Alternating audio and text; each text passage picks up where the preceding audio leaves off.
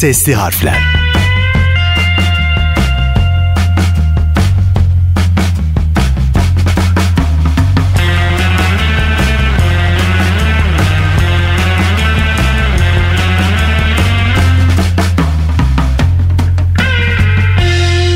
Herkese selamlar. Sesli harflerde ben Bahri Fedai. Sizlerle bugün yine yeni bir icat konusunu paylaşmak üzere buradayım. Sesli harflerde bugünkü icat konusu el tipi şarjlı süpürge.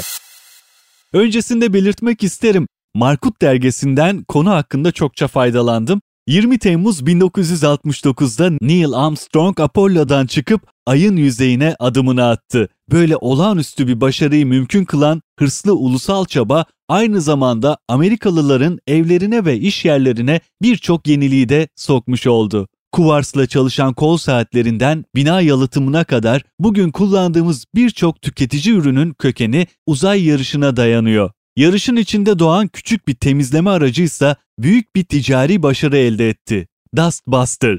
Armstrong insan için küçük, insanlık için büyük adım atmadan önce NASA astronotların sıfır yer çekiminde kordonlara kolayca dolanabileceği konusunda endişeliydi. Kordonlar veya kablolar başlı başına bir sorundu. Karışmaları oldukça kolay ve en yakın prize olan mil uzaklıkları torkun sıfır olduğu yerde büyük bir problemdi. Bu sorunu çözmek için NASA ilk el tipi elektrikli matkabı icat ettiği 1914'ten bu yana el aleti şirketi olan Black Decker yani B&D ile anlaştı. Yüzeydeki karo numuneleri çıkarırken kullanılacak kablosuz ve şarj edilebilir matkap sözleşmesi için kodları sıvayan B&D, General Electric tarafından yaratılan pil teknolojisini kullanmaktaydı. 1961'de dünyanın ilk şarj edilebilir matkabı da dahil olmak üzere akülü aletlerle deneyler yapmaya başlamıştı bile. NASA projesi için şirket araştırma ve geliştirmesini hızlandırdı. Farklı pil türlerini denedi. İlk olarak 1971'de Apollo 15 görevi sırasında B&D'nin icat ettiği Moondrail yani ay matkabı kullanıldı. Girişimcilik tarzında B&D arkasındaki fikirlerin bazılarını kitlesel pazarın tüketici ürünlerine dahil ederek Moondrail yani ay matkabı üzerindeki çalışmalarını daha geniş bir yelpazeye yaydı. 1969'da büyük şarj edilebilir pillere sahip kablosuz bir çim biçme makinesini bir yıl sonra da kablosuz bir çalı düzeltici izledi.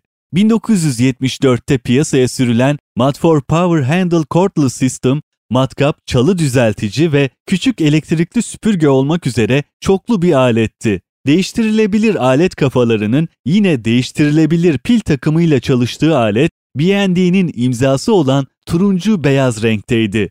Mat4 Power Handle Cordless System oldukça yenilikçiydi ancak satışları hayal kırıklığına uğrattı. Bunun nedenini öğrenmek isteyen şirketin pazar araştırmacıları kısa sürede bir nedeni keşfettiler. Kullanımdan sonra aletin pillerini şarj cihazına takmayı unutan kullanıcılar için bir sonraki sefer alete ihtiyaç anı sorunluydu. Belirlenen başka bir tespit ise kadın kullanıcılar mutfak tozları için eşlerinin atölyelerinden Madfor'u süpürge bileşeniyle alarak kullanmaktaydı. Bunun yerine normal küçük süpürgelerini kullanmak, süpürgeyi çıkartıp kablosunu çözmek ve geri sarmaktan çok daha kolaydı. B&D pazarlama departmanındaki Carol Gantz'a göre B&D birkaç önemli ders aldı. İlk olarak pazar araştırmasının yeni bir ürün icat etmeden önce yapılması gerekiyordu, sonra değil. İkincisi, tüketicilerin yeni teknolojiler hakkında eğitilmesi gerekiyordu. B&D pazarlama departmanındaki Gantz, B&D ürün yöneticileri, mühendisler ve tasarımcılardan oluşan bir ekip, şirketin süpürmeye odaklı, bağımsız bir ürünü satabileceğine inandılar. Gantz, erkeklere yönelik neredeyse tüm B&D ürünlerinin aksine yeni ürünün öncelikle kadınlara yönelik olması, bodrum katında değil, evin üst katında kullanılması gerekiyordu diye yazdı.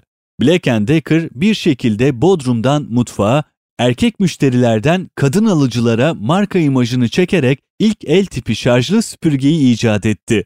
Uzun süreli erkek egemen bir markadan Dustbuster doğdu.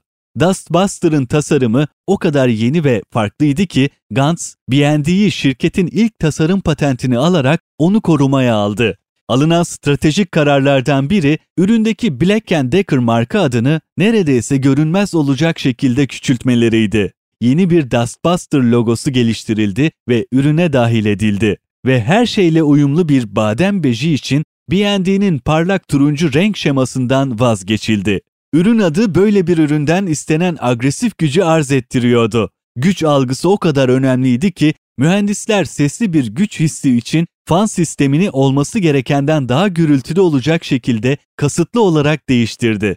Temmuz 1978'e kadar devam eden prototip çalışmalar ve modeller mekanik testler için kullanıldı. Yaklaşık 45 cm uzunluğundaki prototipler 1,5 kilo ağırlığındaydı. Bu arada elektrikli süpürge icat konusunu daha önce sizlere aktarmıştım ama özetle hatırlatmak isterim. Mekanik halı süpürgelerinin ilk üreticisi toza karşı alerjisi olan Melville Bessel'dı. 1876'da icat ettiği elektrikli süpürge kısa sürede yaygınlaştı. Sonrasında ülkemiz de sürekli gelişen bu teknolojik aletten faydalandı elbette. İzmirli sanayici Taceddin Hiç Yılmaz da bu mekanik halı süpürgesini Türkiye'de ilk kez seri olarak üretmiş ve Gırgır adını da kendisi koymuş. Türkiye'de milyonlarca eve giren bu aletin yerini daha sonra bugünün icat konusu olan el tipi şarjlı süpürge Dustbuster aldı. Dustbuster'la başlayan kablosuz ve şarjlı süpürge çağı günümüzde bir çılgınlık olarak devam ediyor. Markaların şarjlı süpürge yarışına şahit olduğumuz bu dönemde sahaya robot süpürgeler de çıktı. Dustbuster gibi şarjlı ve kablosuz olan robot süpürgenin el tipi olmasına dahi gerek bile yok. Konumuzun burada sonuna geliyoruz. Haftaya yine hayatımızı kolaylaştıran başka bir icat konusuyla sizlerle olacağım. Ben Bahri Fedai, Sesli Harfleri sosyal medya hesaplarınızdan takip ederek paylaşımlarımıza ortak olabilirsiniz. Herkese mutlu ve sağlıklı bir gün diliyorum. Hoşçakalın.